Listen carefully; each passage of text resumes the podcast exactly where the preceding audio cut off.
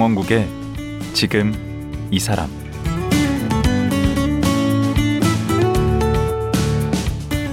안녕하세요. 강원국입니다. 인터넷의 순기능이라면 정보 얻기가 편해졌고 1인 미디어 활동이 가능해졌다는 점입니다. 아무런 배경이나 인맥이 없어도 실력과 컨텐츠만 있다면 누구나 스타가 될 수 있는 환경입니다. 초단편 소설가인 김동식 씨는 바로 이 스마트폰 시대 인터넷이 키워준 작가입니다. 인터넷에 올린 초단편 소설이 네티즌 사이에서 입소문이 나면서 작가라는 타이틀을 얻게 됐습니다. 이제는 매일 꿈을 꾸게 된 김동식 작가. 꿈이 없이 살아가는 청소년들에게 희망의 아이콘이기도 합니다. 김동식 작가 만나보겠습니다.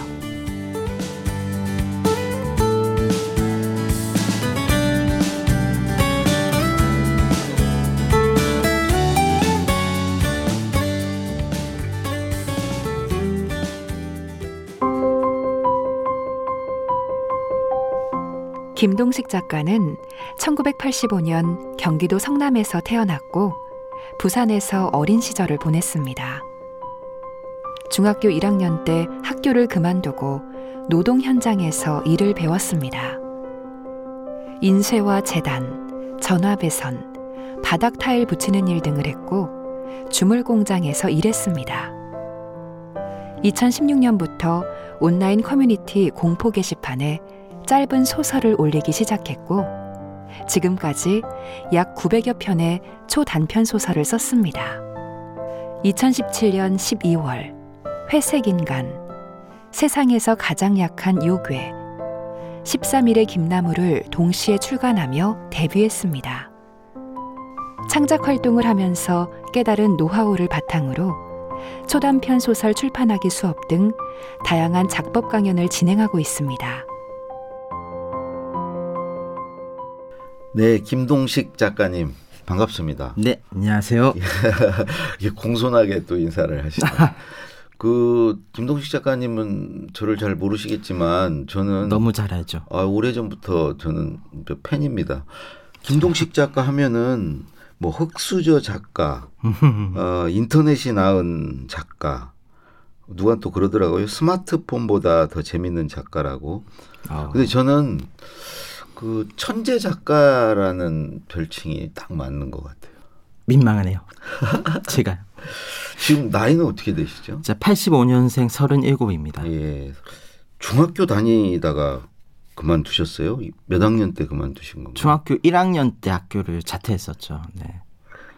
왜 자퇴를 하신 거예요? 정확하게까지 기억이 안 나는데 학교 가는 게 너무 싫었던 것 같아요. 가면 맨날 혼나기만 하더라고요. 그리고 또 솔직히 가, 가서 공부를 잘하지도 못했고 공부를 한다고 뭔가 될 것 같은 게 전혀 안 느껴졌었죠. 저희 집안 환경이 되게 좀 가난했거든요. 아버지도 안 계시고 산동네 돌아가신 건가요? 그렇죠. 그래서 네. 산동네 쪽방에서 네. 엄마랑 누나랑 저랑 셋이서 아무런 너무 가난했기 때문에 차라리 일찍 일을 시작하자는 생각으로 그만두고 바로 일을 하러 다녔는데 음. 막상 어렸을 때는 제대로 못 하더라고요, 제가 일을. 무슨 일을 하셨는데? 재봉 공장의 일이나 뭐 인쇄소 일이나 그뭐 노가다라고 하죠. 뭐 건설 현장 일 네. 이런 것도 많이 다녔고 배선 까는 일이라든가 그 전화국에 아니면 단순 배달일 뭐 이런 것들을 했는데 그런 것들을 해, 어떤 걸 해도 제가 뭐 한 달을 버티지 못하더라고요. 근데 그 가장 최근까지 했던 일은 어떤 거죠? 제가 가장 최근까지 했던 게 뭐 주물 공장의 일인데 네. 사실 가장 오래 했죠. 제 평생 10년 넘게 했으니까요. 어. 성수동에 구두로 유명한 거리가 있어요. 성수동이. 예, 예. 구두에 들어가는 뭐 장식 작은 금속 장식품들 있거든요. 예. 이런 걸 만드는 공장이 그 주변에 붙어 있어요. 아. 그런 공장들 중 하나에서 제가 네. 일을 했었던 거죠. 그럼 언제 그만두셨어요, 그 일은? 그 일이 제가 2006년 3월에 시작해서 네. 2016년 12월에 이제 10년 8개월 정도 일하다 그만뒀죠. 음. 그만뒀다기보다는 사실 한 10년 동안 일하면서 약간 번아웃이 와가지고 네. 1년만 쉬다가 돌아올게요. 네. 라고 했는데 1년 쉬는 사이에 인생이 갑자기 너무 바뀌어버린 거죠. 음, 음. 그래서 이제 그때부터 글을 쓰신 거네요. 글을 쓴 건 사실 공장에 다니던 시절에 어. 그때 계속 글을 썼었습니다. 2000, 한, 그만두기 6개월 정도 전부터 예. 공장에서 이제 글쓰기 시작한 어떤 계기 같은 게 있나요? 시간이 참 많았거든요. 남아 돌아가지고 시간 때우려고 재밌는 것들 되게 많이 찾아다녔어요. 예. 그때 뭐 제가 인터넷에 무서운 글 올라오는 게시판 있잖아요. 음, 있죠. 무서운 글들만 올라오는 거. 뭐 오늘의 땡땡. 맞아요. 예, 거기 예. 공포 게시판. 그 너무 예. 재밌잖아요. 그래서 예. 재밌게 보고 시간 때웠었는데 근데 게시판을 보니까 아무나 글 쓰더라고요. 그렇죠. 거기 보면 어 진짜 아무나 글 쓰네 느껴져요. 아 제가 네. 저도 출판사에 다니다가 네. 그 제 글을 쓰게 제 책을 쓰게 됐거든요. 그때 아, 네. 제가 느낀 게 뭐 그렇게 특별한 사람이 책을 내는 건 아니더라고요. 맞아요. 그러니까 비슷한 걸 우리 김 작가님도 느끼셨구나. 저그 게시판에서도 진짜 어 진짜 아무나 쓰네. 저도 이 정도 수준 제가 그분들보다 잘 쓴다는 건 아니지만 나도 쓸 수는 있겠다는 거죠. 여기 음. 어차피 아무나 쓰니까. 네. 그래서 심심해서 그 주말 아침에 시간도 남아돌길래 자, 가벼운 마음으로 이제 태어나서 첫 글을 한번 써봤는데 네. 올해 제가 그런 거 일하는 환경 자체가 아침부터 퇴근할 때까지 혼자 벽 보고 계속 같은 일을 해야 하는 환경이었거든요. 어. 공장에서 일이 얘기를 못했어요. 이게 용광과 위험해서. 오. 직원들이 모두 흩어져 있었기 때문에 그래서 음. 혼자 벽 보고 하루 종일 하다 보면은 망상을 되게 많이 하게 되거든요. 어. 그때 제가 자주 했던 망상들 중에 그냥 영화 스토리 짜보기 막 이런 거 많이 했어요. 어. 그래서 그 중에 한 편 그냥 주말 아침에 딱 썼고 약간 스릴러 가까운 내용이었는데 약간 반전 있는 이제 사람 죽이는 뭐 그런 부부간의 음. 아, 그런 내용인데 그것을 썼는데 여섯 개의 댓글이나 달린 거죠. 그 여섯 개 댓글은 다 좋은 댓글들이었나요? 그 댓글을 약간 충격적이었던 게 저를 네. 칭찬하시는 거예요. 오. 저 살면서 칭찬을 별로 들어본 적이 없는 사람인데. 원래 학교 다닐 때 계속 혼났다니까. 그렇죠. 칭찬을 거의 안 들어봤는데 막 재밌어요. 어, 더 보고 싶어요. 음. 잘 쓰셨네요. 뭐 이런 댓글 보니까 기분이 너무 좋았던 네. 거예요. 음. 한 번도 저는 그런 걸 느껴본 적이 살면서 없었거든요. 제가 했던 모든 일은 그냥 사실은 월급 받기 위해서 하는 일이잖아요. 그렇죠. 공장 일도 다 그랬고 또 무엇보다 제가 만든 그거 저는 많을 때는 하루에 단추를 5만 개도 만들었어요. 하루에 혼자서. 아. 또 5만 개를 만들어도 뿌듯함 같은 걸 저는 못 느꼈거든요. 제가 만든 이 물건이 그렇죠. 어디로 와서 누구한테 어떻게 쓰이는지도 전혀 몰라요. 그렇죠. 관심도 없고 사실은. 그 중에 부품이니까 또 맞아요. 저는 작품이 그냥 아니죠. 기계 그 기, 기계 부속품 중 하나였죠. 네. 그러니까 기계가 물건을 만들어내는 과정 중 하나. 음. 그래서 전혀 보람이 없는데 이 글을 썼던 거는 제가 쓴 게 누구한테 가서 어떻게 쓰이는지가 너무 잘 보이잖아요 이 댓글로. 그게 기분 좋게 칭찬을 해주시니까 너무 충격적이었던 거예요. 아, 그 피드백이 네, 그 약간 살면서 처음으로 내가 뭔가를 하고 있구나, 음. 인정받고 있구나 이런 어. 느낌을 처음 받아서 그날 저는 그 댓글에 완전 중독이 된 거예요. 그 여섯 개 댓글에. 오, 그게 빠져들기 시작했구나. 네. 근데 거기 보면은 아이디가 네. 우리 작가님 아이디가 복날은 간다? 네, 맞습니다. 봄날이 아니고 복날. 네, 이건 무슨 뜻이에요? 그거 영화가 봄날은 간다라는 영화가 네, 있었죠. 그거 패러디입니다. 그냥 어. 아재 그러니까 개그거든요. 특별한 의미는 없는 거네. 저 저는 왜냐하면 거기서 그냥 일반인이었고 그, 어, 그 유저 중 한 명이지 글을 쓰고 싶은 사람이 아니었기 때문에 음. 그냥 재미로 막 지은 아이디였는데 음. 막 지은 아이디로 글을 썼는데 어, 글을 쓰기 계속 시작하다 보니까 중간에 그런 생각이 들더라고요. 어, 나 이제 글을 계속 쓰고 있으니까 여기서 좀 멋있게 이름을 바꿔야 되나? 음. 이런 생각이 잠깐 들긴 했는데 근데 바꾸려고 하- 하면은 부담이 생기더라고요. 음. 왠지 이 이름 값을 해야 될 것 같고 오. 지금은 그냥 아무렇고 우스운 이름이니까 네. 우습게 써도 될 것 같은 거예요. 아, 그래서 그냥 아이 바꾸지 말자. 필명은 무슨 필명이냐 해서 그냥 음, 그 부담을 이렇게 안 지우고 하는 게 이제 편한 상태가 그쵸. 되고 오히려 더 자유로우니까. 저 막 쓸 수 있었거든요. 예.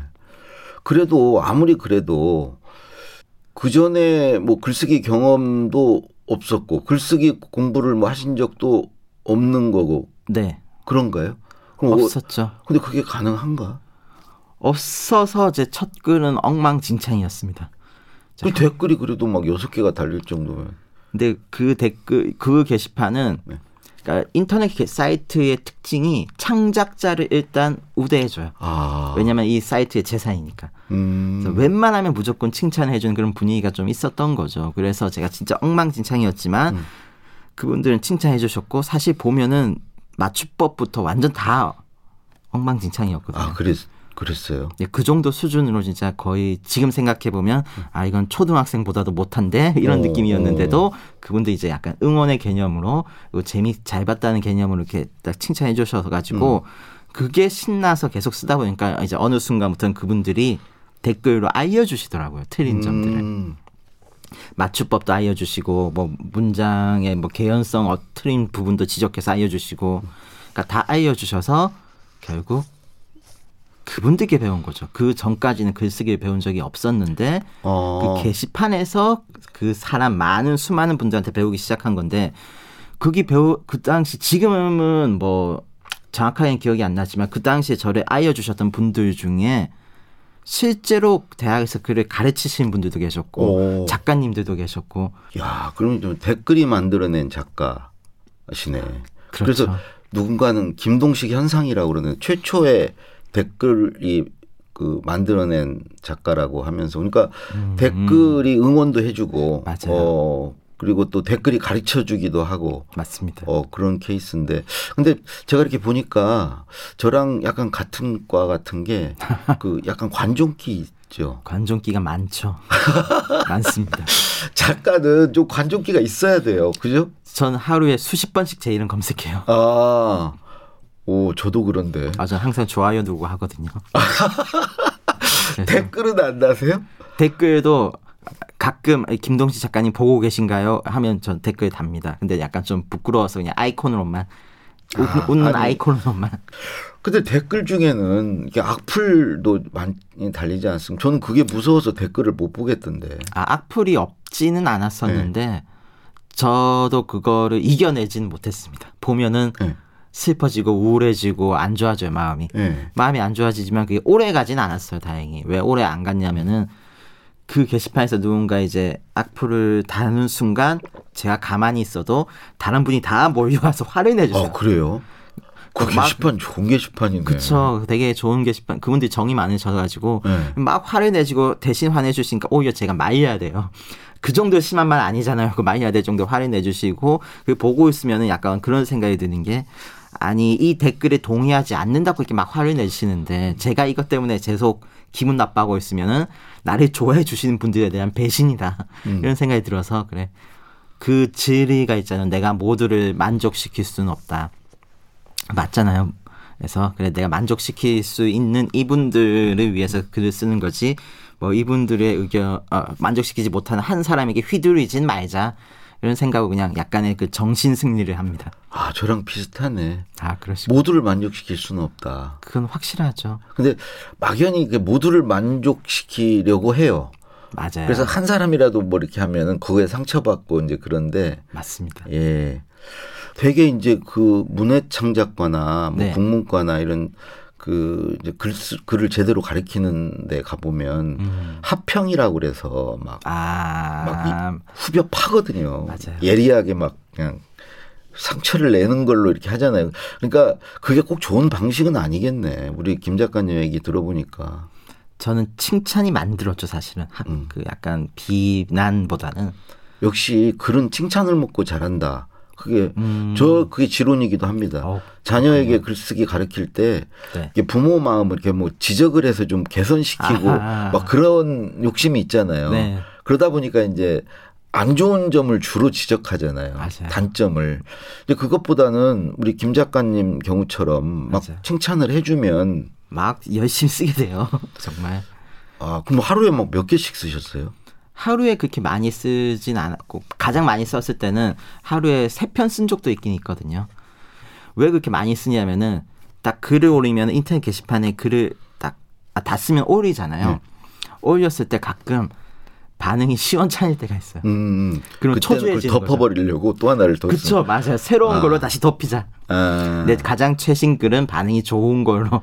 그래서 이 초조해져서 열심히 써서 바로 또 덮어버리죠. 그러다가 그 그렇게 깔짝깔짝 하시다가 네. 책을 내셨어요. 책을 네. 그것도 한 해 동시에 세 권을 내셨어요? 네, 맞습니다. 그게 몇 년도인가요? 이게 계약을 한 게 2017년 9월에 계약서 사인하고 네. 3개월 만에 나왔거든요. 왜냐하면 원고가 그대로 다 있었고 있었으니까 거기에. 2017년 12월 27일 그러니까 거의 연말에 그 세 권이 나왔습니다. 처음에는 거절을 하셨다고. 처음 아 사실 초창기에 제가 한 50편쯤 썼을 때부터 네. 그때부터 글을 책을 내자는 제안이 계속 들어왔어요. 음. 그러니까 뭐그 책을 내자는 제안뿐만이 아니라 뭐 어디서 다른 곳에서 글 쓰시면 월급 드린다든지 뭐 같이 뭐 웹툰 데뷔를 하자 글 작가 그림 작가 해가지고 어. 그러니까 기회와 제안이 막 엄청 쏟아졌는데 그때까지는 제가 왜냐면 전 직업이 따로 있었기 때문에 거절했죠. 아, 공장이라고 아, 공장. 노동자였기 때문에 그렇죠. 그리고 글로 뭐 단추 만들어야 되니까. 맞아요. 네. 글로 뭐라 할 생각도 없었고 저는 그냥 뭐 댓글 보려고 쓴 거니까 네. 댓글만 있으면 돼요 하고 다 거절을 했었는데 네. 근데 그렇게 기회를 주셨던 분들 중에 한 분이 이제 김민섭 작가님이 알고 계셨거든요. 아 그분이 뭐 시간 강사 맞아요. 뭐 책 쓰신 분 아니에요? 맞습니다. 네. 나는 지방대 시간 강사다. 그 작가님들도 그 작가님도 초창기부터 저한테 계속 이제 칭찬하고 응원해 주신 댓글 달아 주셨던 분들 중에 한 분이신데 네. 그분이 어느 날 저한테 인터뷰하고 싶다고 하신 거예요. 음. 책을 내자는 제안을 제가 거절했었는데 네. 인터뷰는 시- 신기하잖아요. 제 일반인 인생에서? 잡지에 그 기획회란 잡지가 있었는데 네. 그 출판. 무슨 출판 전문 잡지에 전문 잡지 있죠. 너무 신기해서 내가 잡지에 실린다고 너무 있을 수가 없는 일이잖아요. 음. 일반인 입장에서는 네. 너무 신기해서 처음으로 이제 그 제안 받아들이고 나가서 인터뷰했을 때 그분이 저희 출판사에 연결해 주신 거예요. 그 인터뷰 음. 끝났을 때. 저는 책을 낸다는 과정을 일반인들은 되게 어렵다고 생각하잖아요. 네. 복잡하고 네. 또할 게 많을 거다라고 생각하는데 저도 그런 고정관념이 있었는데 그분이 그날 저한테 말해주신 게 작가님 하실 일 아무것도 없대요. 음. 뭐라고 하셨냐면 집에 가서 그냥 그 게시판에 올렸던 300편들 중에 재밌다고 생각하는 거 20개 뽑아달라. 골라서 어. 카톡을 보내주면 그거로 끝이라는 거예요. 어. 10분이면 하잖아요. 응. 그럼 책이 나온다는 거예요. 10분 만에. 어, 너무 쉬워서 아, 알겠습니다 하고 실제로 집에 와서 보내드린 거죠. 계약금은 받으셨어요? 그 출판사에서 받았죠. 그러니까 얼마나? 계약금이 300이었나? 원래 한 권당 100, 100이에요. 아 그래요? 그럼 인세는 10%였나요? 네 맞습니다. 어 그러면 대접을 처음 책인데 다 제대로 받으셨네. 아주 제가 운이 좋다고 생각하는 게 책을 내고 돌아다니면서 뭐 이런 얘기 해도 될지 모르겠지만 출판계 양아치가 그렇게 많다고 하더라고요. 출판사 분들이 직접 말씀하셨어요. 워낙 또 숫자가 많아요. 예, 출판 그래서 하신. 실제로 저는 어떤 분도 봤냐면은 저처럼 이제 공장에서 일하시다가 작가 책을 내게 되신 분이신데 그분은 책이 꽤 팔렸는데도 돈을 아직 출판사에서 한 푼도 못 받았다는 거예요. 음. 어, 왜 그렇게 하셨어요? 했더니 물어봤더니 출판사에서 음. 4,800권 이상이 팔리면 그때부터 돈을 지급하겠다라고 음. 조건을 걸으셨던 거예요. 그 권수까지는 뭐 홍보비니 뭐 마케팅 비용으로 음. 충당해서 쓴다고 뭐 그렇게 애들 얘기도 하고 그렇죠. 근데 사실 그러면 안 되죠. 그 세 권 낸 중에 제일 히트를 친 게 그 회색 인간이죠. 네, 맞습니다. 첫 번째 책이죠. 그 회색 인간은 내용이 그러니까 소설들을 쭉 묶은 거죠. 그 중에 대표 맞아요. 소설이 이제 회색 인간인가 보죠. 첫 번째 책의 첫 번째 소설이고 뭐 대표라고 하긴 좀 그렇지만 뭐 제가 일했던 그 제가 작가 된 과정과 약간 좀 닮아 있거든요. 그 소설 음. 내용이 네. 그래서 어떤 내용인지 좀 소설 내용은 네. 어느 날 갑자기 만 명이 지하로 그러니까 지구 속 지저 세계로 납치당해서 그 지구 속에서 살고 있는 지저 인간들이 만 명한테 우리가 이제 지상 세계를 침공하지 않을 테니까 너희들이 우리가 살 도시 하나를 팔아. 그래서 그 만 명이 난데없이 곡괭이 들고 도시 파는 작업을 하게 되는. 아, 좀 난데없는 내용이네. 정말 진짜 그런 게 바로 어디 훅 머릿속에. 어디서 나오는 거예요, 그런 게?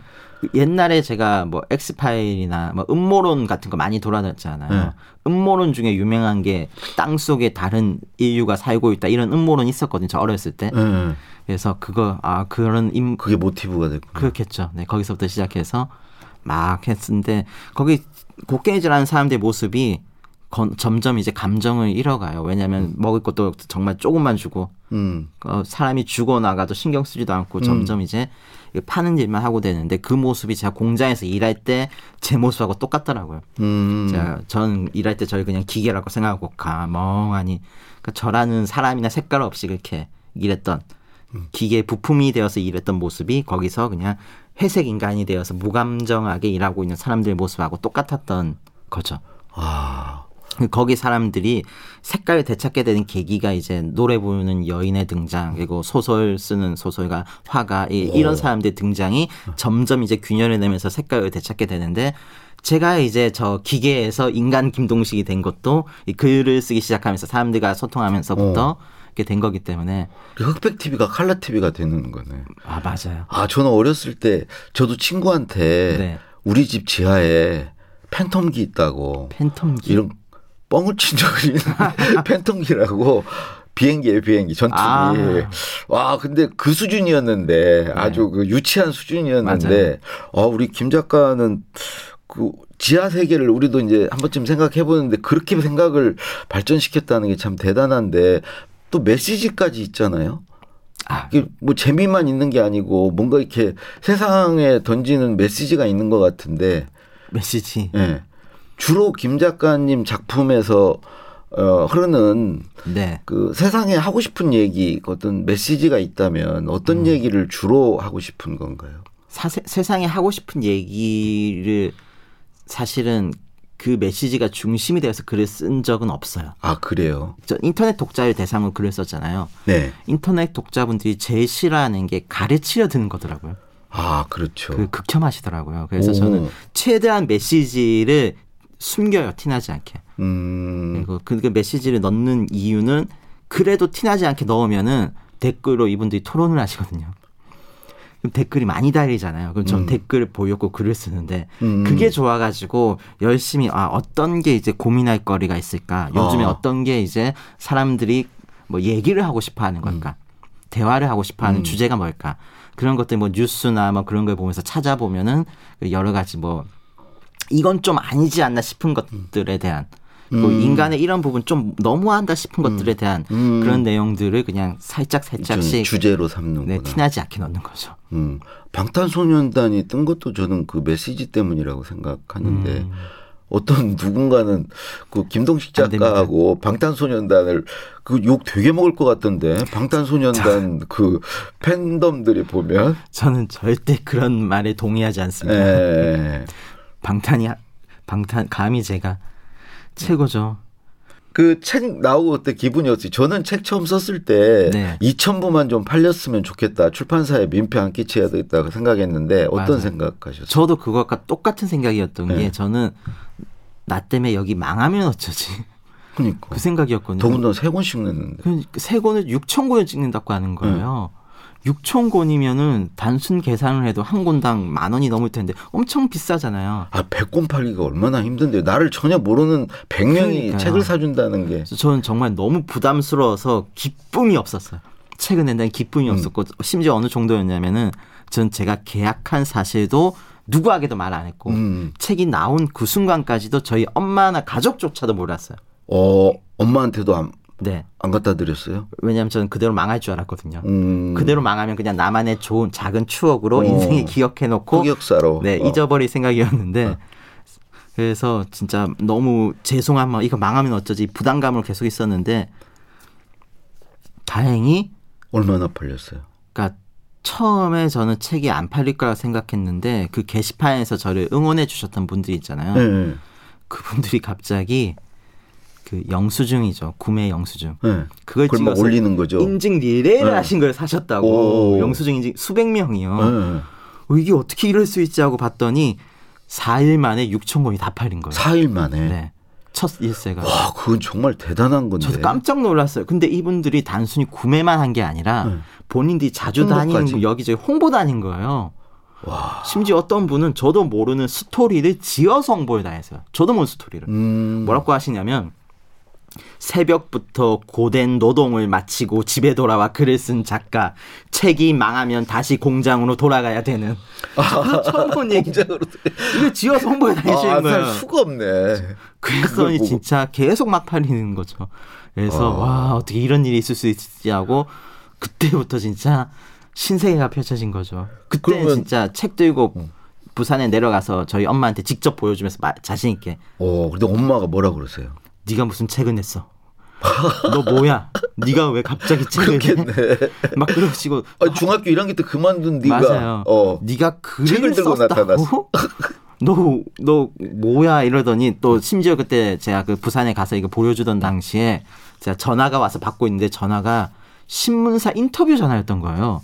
제가 그걸 받고 있는 순간 저희 엄마의 표정이 점점 뭐야 이렇게 눈이 커지면서 네가 무슨 전화를 받고 있는가 이 표정 계속 보고 있는 거야 깜깜하게. 아 그려지네요. 그려져. 그래서 장면이. 딱 끊고 딱 봤더니 너 너 너너 하면서 막 네. 너무 깜짝 놀라셔서 어. 엄청 좋아해 주셨죠. 그 깜짝 놀라신 이후부터는 야 음. 너 진짜 책 낸 거 맞구나 하면서 그냥 증거잖아요. 이 전화 왔다는 게. 아, 그 다음부터는 이제 또 엄마란, 엄마를 좀 만족시키기 위해서도 열심히 써야 되겠구나 생각했겠네. 그럴 수도 있고 네. 저, 뭐 기뻐하시니까 저희 엄마는 이제 저를 이름으로 안 부르시거든요. 아, 작가님이라고? 무조건 작가님입니다. 아, 아니 뭐 교수나 네. 뭐 이런 그 자식으로 둔 분들은 꼭 교수님이라고 불러. 난 그 옆에서 보면 별로 안 좋아 보이. 아 작가님. 근데 김 작가님은 용서가 돼. 맞아요. 아 그렇게 불러도 돼.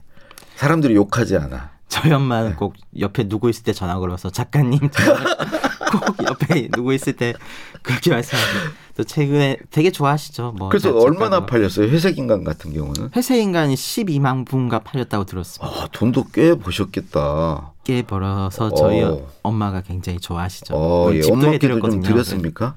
집을 해드렸어요 부산에. 그래서 음. 2층 집 마당 있는 집. 그러니까 저희 집안 자체가 평생 저희는 우리 집이라는 게 없었어요. 음. 평생 월세였거든요. 저희 어머니는 태어나서 지금까지도 평생 최초로 집이라는 게 생긴 거예요.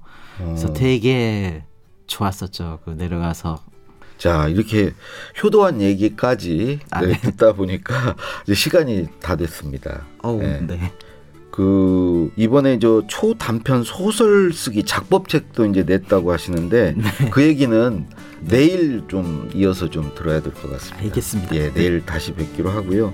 네. 예, 김동식 작가와 말씀 나눴습니다.